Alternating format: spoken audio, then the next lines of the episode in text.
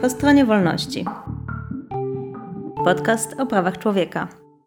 Dzień dobry, z tej strony Marta Borucka z Helsińskiej Fundacji Praw Człowieka, a w dzisiejszym odcinku po stronie wolności będziemy rozmawiać o sytuacji na polskich granicach i to właśnie granicach w liczbie mnogiej, dlatego że e, nie tylko przyjrzymy się obecnej sytuacji na polsko-białoruskim przejściu granicznym i oczywiście poza przejściami, ale też spojrzymy szerzej na to, jak wyglądały i wyglądają migracje do Polski, z czym się mierzą osoby poszukujące ochrony międzynarodowej w Polsce, a opowiedzą o tym ekspertki, które od lat pracują z osobami migrującymi do Polski. Anna Dąbrowska, prezeska Stowarzyszenia Homofaber. Dzień dobry. Dzień dobry. I adwokat Ewa Ostaszewska-Żuk, prawniczka Helsińskiej Fundacji Praw Człowieka. Dzień dobry. Dzień dobry. My jako Homofaber, jako Helsińska Fundacja Praw Człowieka, także w ramach grupy Granica mm, działamy na pograniczu już od samego początku tej sytuacji, która przyciągnęła nie tylko uwagę mediów, e, ale też całego świata i przerodziła się w kryzys humanitarny już na początku jesieni 2021 roku. Oczywiście bardzo wiele zostało powiedziane o tym, co dzieje się na granicy, czyli o wywózkach z powrotem na granicę do lasu osób, które są w skrajnie złym stanie i o drucie żyletkowym, o przemocy służb i białoruskich, i polskich, która się dzieje względem nie tylko samych osób migrujących, ale też tych, które próbują im nieść pomoc, e, a jest to utrudnione, dlatego że mamy przecież strefę objętą stanem wyjątkowym. W dodatku obowiązywanie tej strefy zostało przedłużone wbrew konstytucji, co uniemożliwia jakiekolwiek działania w tym obszarze, gdzie są one najbardziej potrzebne. Pani Anno, jako że na co dzień Pani uczestniczy w wielu interwencjach na granicy, proszę nam powiedzieć, co się zmieniło w e, ciągu tych ostatnich kilku miesięcy, od lata do przełomu 2021 i 2022 roku? Właściwie to, e, jak patrzę na ten kryzys, e, kryzys humanitarny na granicy polsko-białoruskiej, to faktycznie on przechodził kilka różnych faz. E, I ta pierwsza, ta, w której też my postawiliśmy system pomocy humanitarnej w odpowiedzi na kryzys, pojawiło się mm, właściwie w momencie, w którym do opinii publicznej dotarła informacja o osobach e, zablokowanych w Usnarzu Górnym, e, tej grupie, która przez wiele miesięcy e, w tym Usnarzu koczowała na granicy pomiędzy jedną a drugą Strażą Graniczną. To był taki moment, w którym my jako organizacje postanowiliśmy się przyjrzeć temu, w związku z tym, że Usnarz był trochę zaopiekowany przez Fundację Ocalenie, jak sytuacja na, wygląda w innych częściach e, granicy. I to był taki moment, kiedy faktycznie te liczby podawane przez Straż Graniczną na ich oficjalnych portalach e, mówiły o e, kilkuset próbach przejścia granicy czy przekroczeniach granicy. Później też ta narracja Straży Granicznej i te nowotwory językowe, którymi zaczęła się posługiwać Polska Straż Graniczna w opisywaniu tego E, te, tych przejść bardzo mocno się zmieniły, natomiast wtedy faktycznie mówiono jeszcze o, e, o przekroczeniach. E, I to były osoby, których my gdzieś nie widzieliśmy. I postanowiliśmy ruszyć wzdłuż granicy i sobie obejrzeć, jak ta, jak ta granica wygląda. Chwilę później byliśmy świadkami stawiania tego płotu żyletkowego. E, który właściwie był takim pierwszym akordem zmieniającym, e, zmieniającym sytuację, też sprawiającym, że możliwość bezpiecznego przekroczenia e, granicy poza przejściem granicznym stała się dosyć mocno utrudniona i w kolejnych miesiącach osoby, które, którym udzielaliśmy pomocy, faktycznie były pokaleczone przez ten drut kolczasty. Kolejne zmiany, o których warto wspomnieć, to zdecydowanie to, o czym Pani już wspomniała, czyli zmiany prawa. Ja tutaj zwróciłam uwagę na te dwie rzeczy, czyli pierwsza to jest właśnie to rozporządzenie wprowadzające stan wyjątkowy, które wypchnęło organizacje pomocowe 3 e, do 5 kilometrów od granicy, co w sytuacji pogarszającej się pogody, nastania zimy, mrozów i śniegów faktycznie zmienia też e, tą jakość udzielanej przez nas pomocy ale też ten stan osób, do których, do których my docieramy. No i z trzeciej strony ta ustawa wywózkowa, tak, czyli, czyli ta, ta ustawa, która legalizuje e, wywózki i przepchnięcia e, osób z powrotem do Białorusi, która to powoduje, że wielu, wiele osób, wielu klientów i klientek, których jakby zaczynaliśmy obejmować naszą opieką prawną, znikała nam zarówno ze szpitali, E, jak i e, z lasu, jeżeli to były osoby, które na przykład oczekiwały na, na rozpatrzenie swojej skargi przed Europejski Trybunał Praw Człowieka i często nie mieliśmy już szansy dowiedzenia się, co się właściwie z tą e, osobą, z tą rodziną, z tą grupą stało. Często bezpowrotnie traciliśmy ten kontakt. Natomiast to, na co warto zwrócić uwagę, to to, że my się ciągle ścigamy z czasem i że ta pomoc humanitarna i pomoc prawna, którą bezpośrednio świadczymy w lesie dla uchodźców i uchodźczyń, to jest nieustanne ściganie się z czasem. I właściwie ściganie się z czasem, ściganie się ze Strażą Graniczną, żebyśmy to my byli pierwszymi osobami, które dotrą do, do tych ludzi, dzięki czemu pozostaje jakikolwiek ślad, że takie osoby były w Polsce, przekroczyły granice, też często dowiadujemy się, jak, e, jak często były w, w tej Polsce w ostatnim czasie, jak wiele doświadczyły pushbacków.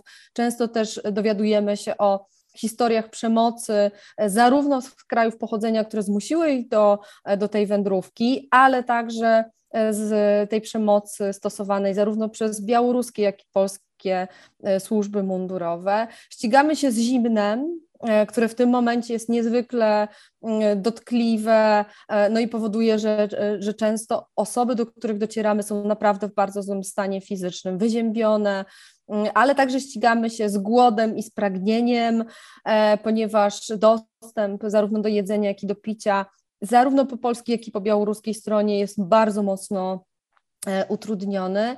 Ścigamy się z chorobami przewlekłymi, ponieważ mamy do czynienia z takimi samymi ludźmi jak, jak my, w związku z czym, jeżeli ktoś miał cukrzycę w kraju pochodzenia, to on ma tą cukrzycę, e, także przekraczając granicę polsko-białoruską, ale często właśnie nie ma dostępu e, do insuliny czy do możliwości zmierzenia sobie e, cukru. Ścigamy się także z tym nieopatrzonymi ranami, E, wynikłymi właśnie e, z, z tego przekraczania tego drutu żyletkowego, ale także z tą, z tą brutalnością służb mundurowych. Więc e, ten moment, w którym zaczął się, za, zaczął się kryzys, to, to był zdecydowanie ten moment usnaża, chociaż wiedzieliśmy o tym, że te przekroczenia granicy wzrastały od, od początku wiosny. Natomiast to apogeum, to, ten moment, w którym najwięcej było tych przekroczeń, to jest październik, listopad i początek grudnia, kiedy faktycznie ekipy ratunkowe e, tej pomocy humanitarnej, grupy Granica, właściwie non-stop były w terenie a z drugiej strony też e, zaczęliśmy zauważać e, w, właściwie od grudnia 2021 roku też przemoc wobec osób, które e, próbują pomagać na granicy, co też wydaje mi się, że jest czy było nowym zjawiskiem e, do tego stopnia, że sama, sama strefa e, stanu wyjątkowego, jak i właśnie ta doświadczona przemoc spowodowała zawieszenie działań e, grup medycznych i też wycofania się na przykład lekarzy bez granic, którzy na początku stycznia stwierdzili, że kończą swoją misję. Ale chciałam zapytać, o, możliwości pomocy tym osobom, bo e, grupy medyczne, tak jak powiedzieliśmy, wycofały się z działań. Jednocześnie aktywiści, e, aktywiści i aktywistki, które są na miejscu, e, mają tą pomoc utrudnioną, a z drugiej strony co mogą zaoferować tym osobom, które są na granicy, e, bo e, osoby, które są bardzo chore, potrzebują wyzwania karetki, albo te, które się decydują na to, żeby złożyć wniosek i wejść w tą procedurę azylową, muszą liczyć się z tym, że zamiast tego zostaną wywiezione z powrotem do lasu. Jak to więc wygląda? Czy osoby, które Pani spotykała, faktycznie decydują się na wejście w te procedury? Co można zrobić? To tak, y, tu są trzy rzeczy i o tych trzech rzeczach spróbuję powiedzieć. Pierwsza rzecz, jak wygląda taka nasza pomoc, y, którą my udzielamy jadąc y, do, do takiej interwencji. To jest przede wszystkim pomoc humanitarna, czyli dostarczamy osobom jedzenia, i e, picia. To jedzenie jest także ciepłym jedzeniem, to tą słynną zupą na granicę, którą ludzie gotują w całej Polsce w swoich domach i wysyłają nam w słoikach. My ją podgrzewamy i zabieramy ją ze sobą do lasu. Często wieziemy także ciepłą herbatę. W, ty, w momencie, kiedy mamy zimę, no to jest to absolutnie e, kluczowa rzecz. Najszybciej w ten sposób też jest ogrzać tych ludzi. Wieziemy także wodę w dużych ilościach. Tak jak powiedziałam, no mamy osoby, które są często bardzo mocno odwodnione, mają zakwaszone organizmy, więc to dostarczenie im wody jest bardzo ważne. Ale wieziemy także dużo prowiantu, suchego, puszkowego, takiego, które może też z nimi zostać e, na dłużej. Zostawiamy też te większe ilości jedzenia, e, tak żeby każda osoba, która zostaje w lesie, no, no miała szansę jeszcze z tego korzystać, więc każdy dostaje taki pakiet e, żywieniowy. Poza tym wieziemy ciepło i to ciepło bardzo szeroko rozumiane, od butów, skarpet, e, poprzez bieliznę, odzież, kurtki, śpiwory, czapki, grzejki do rąk, do, do butów, do, do ciała. Czasami mamy także tarpy, czyli takie daszki turystyczne, które możemy rozbić e, nad głowami, żeby ludziom nie kapało e, na głowę deszcz czy śnieg. Coraz częściej mamy także e, namioty. To jest jakby ten pakiet pomocy pierwszej, którą my udzielamy. Druga, druga rzecz to jest ta pomoc prawna, no w zależności od tego, jakie plany mają te osoby, co chciałyby, no to, no to będziemy postępowali zgodnie z, z tymi bardzo wąskimi możliwościami, które mamy, bo jeżeli osoby no, deklarują, że chciałyby e, zostać w Polsce, e, tutaj starać się o, o, o ochronę, to naszym zadaniem jest wytłumaczyć im, w jakiej właściwie sytuacji się znaleźliśmy. Jest to niezwykle trudne wyzwanie, nie tylko dlatego, e, że to prawo bardzo mocno się zmieniło, ale też dlatego, że to prawo nie działa. I tak naprawdę muszę mówić ludziom, że, no wiecie Państwo, w Polsce jest tak, że tą instytucją, która może Was prowadzić w procedurę azylową jest Straż Graniczna i to jest dokładnie ta sama Straż Graniczna, która 10, 15, 20, 25 razy wyrzucała Państwa na e, granicę e, z Białorusią. Więc y, musicie im zaufać jeszcze raz, y, i, bo, bo to oni są w stanie Was w tą procedurę wprowadzić. Więc wiadomym jest, że po takich doświadczeniach, które mają te osoby i chęć kolejnego kontaktu z tą służbą e, jest właściwie żadna. E, I oni mówią, że oni nie mogą im zaufać i że no nie ma takiej opcji, żebyśmy my zadzwonili teraz po Straż Graniczną i że oni tutaj zadeklarują tak, że chcą się ubiegać o azyl. Tym bardziej, że my też wiemy, że to się nie wydarzy. I to jest też to traumatyczne doświadczenie, myślę, nas jako aktywistek i aktywistów, kiedy na początku września, wraz z pojawianiem się pierwszych grup, z którymi faktycznie wchodziliśmy w kontakt, dzwoniliśmy na Straż Graniczną, będąc przekonanymi, że jeżeli my będziemy e, w, e, podczas tej procedury zatrzymania, to wszystko odbędzie się zgodnie z tym prawem, które do tej pory y, znaliśmy. Jakież było nasze zaskoczenie po pierwszej, drugiej, trzeciej interwencji, kiedy ta Straż Graniczna, która przy nas deklarowała, tak, oczywiście wprowadzimy Państwa w procedurę, pojedziemy na placówkę, wszystko odbędzie się tak, jak Państwo znacie, że, że powinno się odbyć. E, po czym dostawaliśmy za kilka godzin, za kilkanaście godzin e, informacje od uchodźców, że właśnie oto znaleźli się po raz kolejny w Białorusi, ponieważ ta Straż Graniczna, która także nas nas zapewniała o, y, o znajomości procedur, e, właśnie ich wyrzuciła e, na tamtą stronę e, granicy. Więc y, to jest duże wyzwanie, żeby wytłumaczyć ludziom, Co właściwie tutaj jeszcze działa w tym państwie i co my właściwie możemy im zaoferować? W tym momencie jedyna rzecz, która jeszcze ciągle działa, to jest e, skarga do Europejskiego Trybunału Praw Człowieka w Strasburgu, a właściwie to, co przychodzi w odpowiedzi na tą skargę, czyli interim measures, czyli taki mechanizm, który e, blokuje tą, e, tą sytuację wywózkową i sprawia, że faktycznie ludzie trafiają do punktów recepcyjnych, a stamtąd do, do ośrodków dla, dla cudzoziemców, czekając na, na rozpatrzenie E, tej e, procedury. No i kolejną rzeczą, tą ostatnią, to jest ta kwestia medyczna. Faktycznie w tym, w tym momencie jest tak, że na granicy nie ma zorganizowanej pomocy medycznej, co wiąże się z tym, że jeżeli mamy jakąś sytuację wymagającą konsultacji z lekarzem, i przyjazdu karetki, to dzwonimy na po prostu dyspozytornie 999 czy 112 i stamtąd próbujemy wezwać karetkę. To, o czym warto wiedzieć, to to, że ta karetka nie przyjedzie na miejsce, wiedząc, że jest to uchodźca czy uchodźczyni, bez asysty Straży Granicznej. Często także w asyście wojska ona e, przyjeżdża. No i e, nasze doświadczenie jest takie, że często osoby e, trafiają do e, szpitala, po czym po kilkunastu albo kilku, ostatnio na początku stycznia to były wręcz trzy godziny, jak klient dotarł do, do szpitala, po czym z tego szpitala został wywieziony w kierunku granicy i wypchnięty do Białorusi. E, więc e, my też mamy, stoimy przed takimi no, gigantycznymi dylematami, przed którymi nie sądziłam, że kiedykolwiek e, ja stanę, staną moi znajomi i przyjaciele, z którymi pracujemy, gdzie ważymy właściwie tą sytuację, na ile ta osoba jest chora i na ile wymaga natychmiastowej pomocy medycznej, która może skończyć się tym, że pojedzie co prawda na chwilę do do szpitala, ale potem zostanie wyrzucona, a na ile może zostawić ją w lesie, przygotować e, dokumenty do Europejskiego Trybunału Praw Człowieka i mieć nadzieję, że interim measures przyjdzie w ciągu 6-8 godzin, jak czasami się to udaje, i my znajdziemy ją żywą. W tym momencie to, o co gramy, to jest przedłużanie życia tym ludziom. To jest naszym kluczowym zadaniem teraz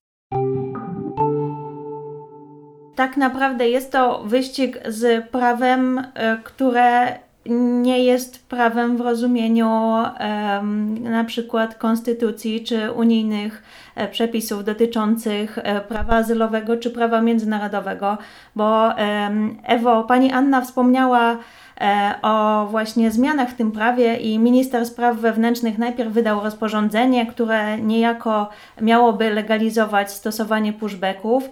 Później z końcem października 2021 roku e, prezydent podpisał już wspomnianą ustawę wywózkową, która też pod pewnymi warunkami pozwala e, odwieźć osobę e, na granicę e, bez sprawdzenia jej osobistej sytuacji i tego, czy faktycznie powinna jej zostać udzielona ochrona. Więc powiedz proszę, jak to się ma do właśnie innych przepisów? Czy ta ustawa rozwiązuje sytuację i teraz te wywózki stały się legalne?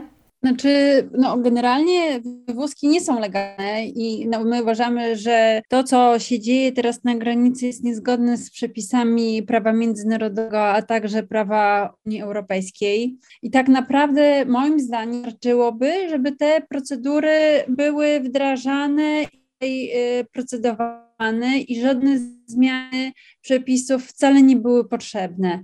Y, ta sytuacja na granicy y, tak naprawdę nie rozpoczęła się teraz w sierpniu, ale już mieliśmy z odmowami o, o przyjęcie wniosków o udzielenie ochrony międzynarodowej już w 2015 roku, kiedy rozpoczął się tak zwany pierwszy y, ten kryzys na granicy. I wtedy rzeczywiście Straż Graniczna w sposób masowy słyszała tych próśb cudzoziemców dotyczących właśnie możliwości złożenia wniosku o ochronę międzynarodową.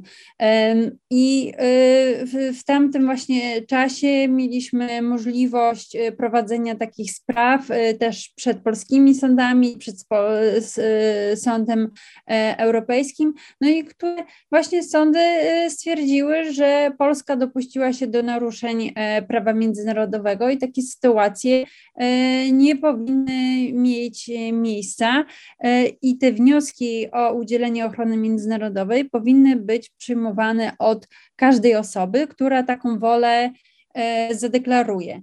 E, tu też często w mediach pojawia się taka e, informacja, że Straż Graniczna mówi, że cudzoziemcy nie chcą ubiegać się o udzielenie ochrony e, międzynarodowej w Polsce, ale na przykład chcą jechać do Niemiec. No generalnie nie jesteśmy w stanie zweryfikować prawda, z tej sytuacji, bo jaka tutaj dochodzi między funkcjonariuszami Straży Granicznej a cudzoziemcami, bo generalnie są sam na sam z funkcjonariuszami Straży Granicznej, albo ci cudzoziemcy znajdują się na przykład e, tej w strefie, gdzie nie mogą wejść i nie mogą jak gdyby interweniować, czy nie mogą brać udziału e, w wszelkich tam postępowaniach, które się toczą z danym cudzoziemcem, to raz, a dwa, często jest też tak, że w wyniku tak zwanego takiego rozpytania, czy też e, pytań, które są zawarte w wniosku o udzielenie ochrony międzynarodowej, tam są zawarte pytania typu, czy posiadasz rodzinę, e, w innych krajach Unii Europejskiej.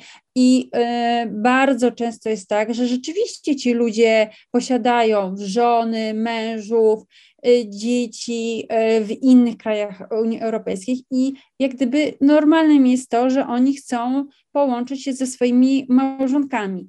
Ale tutaj należy podkreślić, że również w przepisach Unii Europejskiej mamy e, procedury, które umożliwiają dokonanie takiego połączenia w sposób legalny e, i e, które pozwalają tym ludziom w sposób przede wszystkim bezpieczny na połączenie się z tymi rodzinami w innych krajach.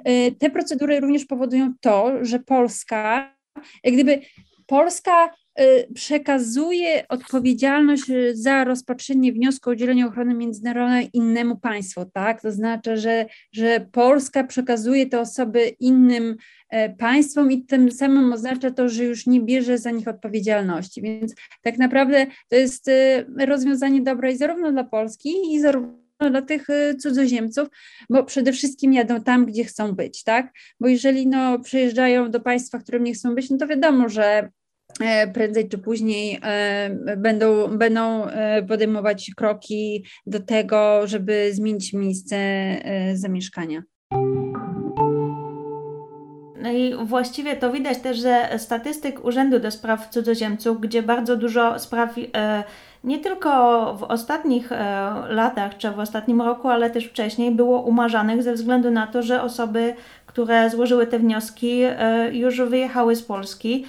I um, chciałam zapytać, skąd to się bierze? Czy e, to się bierze z tego, że Polska nie jest interesującym krajem, bo ze względów na przykład ekonomicznych, czy może też takich, że e, nie powstała żadna e, dobra polityka dotycząca integracji czy w ogóle migracji. E, Pani Anno, skąd, skąd się biorą właśnie takie wyniki i też dlaczego nagle liczba tych wniosków składanych spadła tak mocno, bo w tym roku za trzy kwartały jest to 5 tysięcy wniosków, a na przykład 2016 rok to y, skończył się z wynikiem 12 tysięcy złożonych wniosków. To tak, jeśli chodzi o samą granicę, e, to moje doświadczenie e, spotykania ludzi w lesie, którzy przekroczyli polsko-białoruską granicę, jest takie, że część osób, z którymi ja miałam kontakt, deklarowało, że jest im wszystko jedno, w jakim europejskim kraju będą mieszkać i że może być to Polska. Chodzi tylko o to, żeby wydostać się z tego kraju pochodzenia, w którym grozi im niebezpieczeństwo. E, I to dosyć szybko zaczęło się zmieniać e, i faktycznie w tym momencie ludzi, którzy mówią nam, że chcieliby wejść w procedurę w Polsce, którzy chcieliby tutaj, e, tutaj upatrują miejsca swojego bezpiecznego, radykalnie się zmieniła i myślę, że wpływ na to ma wiele czynników, także prowadzona obecnie polityka przez polski rząd i też narracja, która tej polityce towarzyszy. Jako dowód niech posłuży taka historia z mm, października, listopada 2021 roku, kiedy w lesie spotkałam czwórkę młodych ludzi. Dwoje z nich było małżeństwem, ona zresztą spodziewała się dziecka i my przygotowaliśmy dla nich właśnie dokumenty do ETPC. E, one e, wróciły do nas właśnie w postaci interim measure. Osoby zostały umieszczone e, w ośrodku recepcyjnym jeszcze wtedy.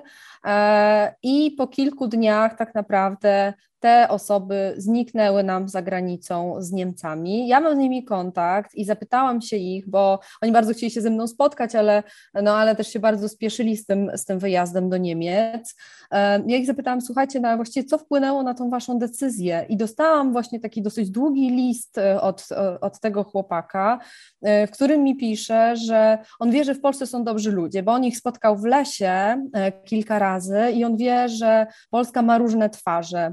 E, ale przeraża go ta druga twarz, e, ta twarz, która jest twarzą nienawistną e, i która jest twarzą ksenofobiczną i on się tej twarzy po prostu boi i nie chce w takim państwie, które mu oferuje przede wszystkim garść stereotypów i uprzedzeń dotyczących jego samego, niesprawdzonych absolutnie informacji, nie chce wychowywać swojego dziecka, które za kilka miesięcy się urodzi. I bardzo mnie za to przepraszał. E, ale trudno się z nim nie zgodzić i trudno się nie zgodzić z tym listem. E, I też jest to e, taka argumentacja, która dosyć często pojawia się, zwłaszcza jeżeli mamy oczywiście możliwość porozmawiania z, z tymi osobami, dlaczego akurat nie Polska, no to, to najczęściej pada takie pytanie, pada taka odpowiedź, że to, to nie jest kraj, w którym czujemy się bezpiecznie. No i oczywiście są te inne inne argumenty także, czyli to, że mamy w Niemczech, Holandii, Holandii, Francji, Belgii, jakąś rodzinę, do której, do której zmierzamy. E, wydaje mi się, że kwestia socjalu jest najmniej e, tak naprawdę kwestią podnoszoną e, w, w tym momencie, w którym my rozmawiamy z nimi w lesie. Natomiast wydaje mi się też, że Polska po prostu nie istnieje w głowach tych ludzi. E, istnieją Niemcy, istnieje kanclerz Merkel e, i ten wielki gest, który zrobiła wobec uchodźców i uchodźczyń w 2015-16 roku. I to poniosło się w świat. I myślę sobie, już tak zupełnie prywatnie, e, jako ja, że życzyłabym sobie, żeby kiedyś polski rząd też zrobił taki gest, e, taki gest nie tylko solidarności, ale też takiego wielkiego otwarcia i powiedzenia: przyjeżdżajcie, chętnie e, chętnie Was przyjmiemy i chętnie Wam pomożemy w tym trudnym momencie życia, w którym się znaleźliście. Ewo, opowiedz proszę, czy może był kiedyś taki gest, czy e, ten mm, e, program pomocy e, migrantom, migrantkom, uchodźcom i uchodźczyniom w Helsińskiej Fundacji Praw Człowieka powstał w latach 90. na kanwie, no właśnie, tego, że w ogóle migracje się pojawiły. Jak to wyglądało? Czy wtedy Polska była chętna, żeby przyjmować osoby z innych krajów w Polsce?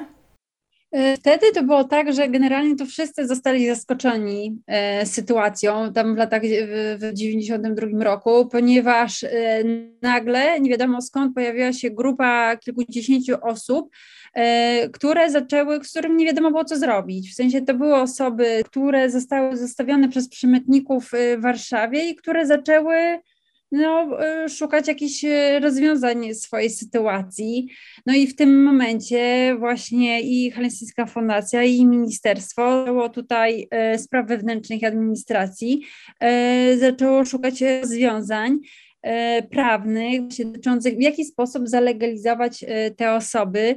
W wyniku tych działań doszło do właśnie do podpisania konwencji geneskiej o statusie uchodźcy. No i tak się rozpoczęła cała ta historia Polski, cała historia uchodźstwa w Polsce. Choć trzeba e, przyznać i, i podkreślić, że generalnie wcześniej również były takie mm, migracje do Polski, które były, można powiedzieć, sterowane przez państwo, tak? No to były były tam duża migracja z Wietnamu na przykład, duża była też migracja z Grecji, było, były też prowadzone takie programy stypendialne dla osób mieszkających w Afryce. I rzeczywiście te osoby przyjeżdżały, mieszkały, ale nigdy, nigdy nie ubiegały się o udzielenie ochrony międzynarodowej, bo przede wszystkim wszyscy ich witali bardzo y, pozytywnie, było bardzo pozytywne przyjęcie tych osób, plus procedury legalizacyjne wtedy były bardzo proste.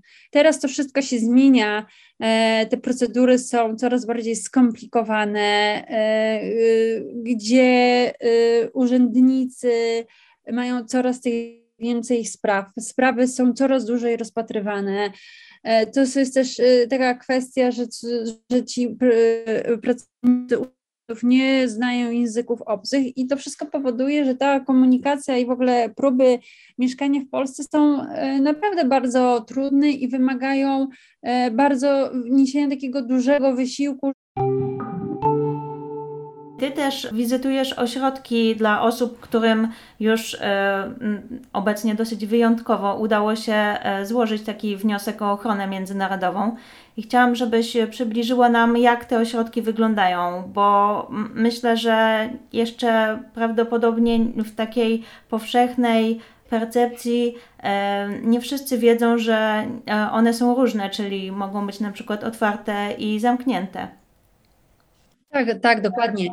E, ale generalnie osoby z granicy, które złożyły wnioski o udzielenie ochrony międzynarodowej, czy nawet osoby, które zostały, w których sprawach zostało rozpoczęte postępowania powrotowe, trafiają do zamkniętych, strzeżonych ośrodków, które są również nadzorowane i prowadzone przez e, Straż Graniczną.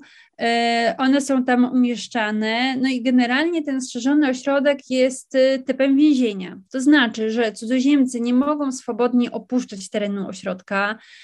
Ośrodek jest strzeżony 24 godziny na dobę, otoczony jest bardzo wysokim płotem, który jest zakończony tak zwaną koncertiną, czyli tym drutem również żyletkowym.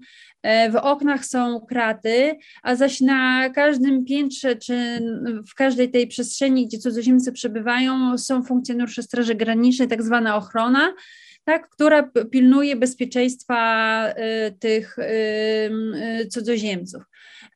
Do tej pory, znaczy do sierpnia 2021 mieliśmy sześć takich ośrodków. Były one sprofilowane, to znaczy, że część ośrodków miała e, profil męski, to znaczy, że trafiali tam samotni mężczyźni. Część ośrodków miała profil rodzinny, czyli oznacza to, że trafiały tam rodziny z dziećmi, a także samotne matki w sierpniu w związku z tym, no, może nie masowym, no, ale z tym zwiększonym, zwiększonym e, napływem e, cudzoziemców e, do Polski, powstała w zasadzie taka kwestia, że wszystkie środki zostały zapełnione i nie było miejsca, gdzie tych ludzi umieszczać. Więc e, w ciągu pięciu dni Straż Graniczna zorganizowała jeden, w zasadzie trzy ośrodki strzeżone dla cudzoziemców, w tym dwa dla rodzin z dziećmi i jeden dla samotnych mężczyzn. Co to w praktyce oznacza? Oznacza to, że w ciągu pięciu dni na przykład y, zmieniono profil ośrodka z męskiego na dziecinny, na rodzinny, co oznacza, że Y, te ośrodki nie zostały w ogóle przystosowane do potrzeb, y, potrzeb dziecięcych. Oznacza to, że nie, było, nie ma placu zabaw, nie było zabawek, nie było książek, nie była zorganizowana szkoła dla tych dzieci, żadne zajęcia edukacyjne, nie byli pozatrudniani odpowiedni lekarze, pediatrzy, y, psychologowie, więc generalnie to wszystko powodowało, spowodowało wielki chaos y, w tych strzeżonych ośrodkach i w ogóle i po stronie cudzoziemców, którzy nie wiedzieli w ogóle, gdzie się znajdują, w jakim miejscu się znajdują, jakie mają prawa i obowiązki. E, no i po stronie tej Straży Granicznej, no, która musiała bardzo szybki, y, w, szyb, w krótkim okresie czasu zorganizować dodatkowych funkcjonariuszy y, Straży Granicznej, którzy by na przykład pełnili ochronę w takich e, ośrodkach. Ponadto z powstaniem tych nowych ośrodków był, pojawił się taki problem jak brak dostępu do internetu. Więc y, przez y, obecnie cudzoziemcy się właśnie borykają z takim problemem, z, który, no, z problemem kontaktu ze światem zewnętrznym. To znaczy, że na przykład Wędrzynie, który jest, y, znajduje się na przykład na poligonie aktywnym wojskowym, nie mają dostępu do telefonów, jest to ograniczony dostęp. Dostęp do internetu również jest bardzo ograniczony. Jest to około E, zamontowano e, cztery stanowiska komputerowe na 150 osób. E, również na tym poligonie cały czas wojsko prowadzi ćwiczenia, więc tam non-stop są jakieś wybuchy, jeżdżą czołgi, ciężarówki, cały czas jest to ruch, a trzeba podkreślić, że są to osoby, które wyjechały z kraju pochodzenia E, z powodu właśnie zagrożenia działaniami wojennymi, działaniami e, ISIS, e, mm, i które są ofiarami tortur, są ofiarami różnych form przemocy psychicznej i fizycznej, i one właśnie tam przebywają i generalnie wegetują, bo nie ma żadnych E, nie, nie, mają żadnych zajęć, żadne zajęcia dla nich nie są prowadzone, nie ma żadnych książek w językach obcych, nie ma żadnych gier. Mogą iść na podwórko, które na, w zasadzie na kawałek placu, który jest wydeptany i, i de facto jest y, gołą ziemią, tak? Nie ma tam ani żadnej, nie wiem, formy e, takiej siłowni na, na, na powietrzu i w zasadzie to, co oni robią cały dzień, do rano wstają, idą na śniadanie, potem wracają, obiad, potem kolacja godzinie, uwaga, 16, no i potem i cała reszta czasu mają wolne, tak? Nie mają, nie mogą też mieć również e, smartfonów, oznacza to, że otrzymują takie telefony starego typu, z taką małą szybką, że w zasadzie mogą tylko pisać SMS-y i ewentualnie e, dzwonić, o ile mają w ogóle środki na, na, na, na koncie. No i plus y, ten właśnie y, y, dostęp do internetu, ale właśnie przez komputery, gdzie też nie mają dostępu na przykład do Facebooka albo innych portali społecznościowych, ponieważ zostało to zakazane i, i, i, oni nie mają de facto możliwości zalogowania się na swoje konta, czy też utrzymywania Y, kontaktu ze swoimi członkami rodzin, czy nawet nie mają możliwości dać im znać, gdzie są, w jakiej są sytuacji, y, co się z nimi, y, co się z nimi dzieje. No generalnie też e, sytuacja mm, tych osób jest e, fatalna, o tyle, że te mm, ośrodki strzeżone nie mają odpowiedniej ilości wykwalifikowanego personelu, to znaczy, że nie ma odpowiedniej ilości zatrudnionych pediatrów, lekarzy, psychologów, psychiatrów. W związku z tym ten dostęp do lekarza, psychologa jest bardzo ograniczony. Proszę sobie wyobrazić, że na przykład w Wędrzynie, gdzie w grudniu 21 y, przybywało 700 osób, a docelowa ma być 900 osób. E, funkcjonował, był zatrudniony psycholog, trzy, trzy, znaczy na, jak gdyby był trzy razy w tygodniu po cztery godziny, jednocześnie też mając pod swoją opieką inny ośrodek dla cudzoziemców strzeżony, czyli Krosno, gdzie tam też przebywały e, kolejne chyba 100 osób, e, coś, coś, coś właśnie koło tego. Więc tutaj ta dostępność do tego, do, tego, do tej opieki zdrowotnej i psychologicznej jest praktycznie żadna. A z drugiej strony też osoby, które nawet w tych otwartych ośrodkach e, mm, przebywają, mają e, bardzo małe kwoty pomocowe przeznaczone, bo z jednej strony nie mogą pracować, a z drugiej ich kieszonkowe wynosi 50 zł e, na osobę miesięcznie, o czym e, jako fundacja na przykład pisaliśmy w październiku 2021 roku. No i teraz mamy taki obraz, że z jednej strony powiedziałyśmy o tym, co się dzieje na granicy i sytuacja jest dramatyczna, Mamy środki, ośrodki, e, gdzie też sytuacja jest bardzo trudna. to, co się wydarzy, absolutnie odbywa się poza naszymi głowami, czyli poza organizacjami, które udzielają pomocy humanitarnej.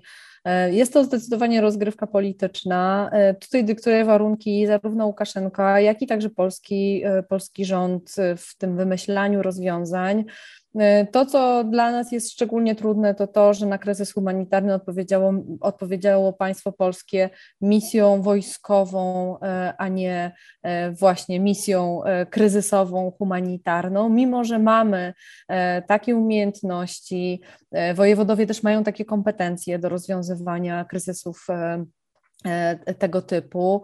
E, mają także środki, żeby to robić e, i całe zespoły osób, które mogłyby być w to zaangażowane. Tymczasem no, do ludzi w bardzo trudnej sytuacji, w kryzysie migracyjnym i w kryzysie humanitarnym wysłano uzbrojonych i zamaskowanych żołnierzy, których jedynym celem jest wywalanie ich z powrotem na granicę z innym państwem i zmuszanie do przekroczenia tej, tej granicy z powrotem.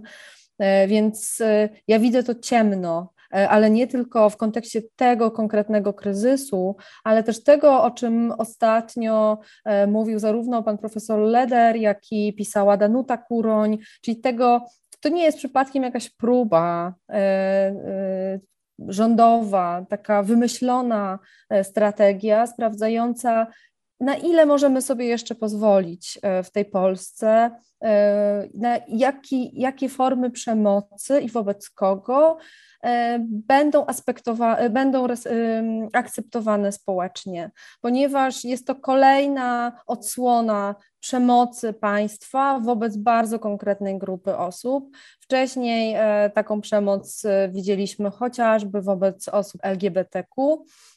E, w trakcie i tuż po e, kampanii e, wyborczej. I to jest po prostu jakaś kolejna odsłona takiej super przemocowej historii i takiego właściwie sprawdzania tego, na ile my tutaj jeszcze jesteśmy gotowi akceptować, akceptować tą przemoc wobec osób bardzo konkretnie zdefiniowanych, wskazanych wręcz palcem.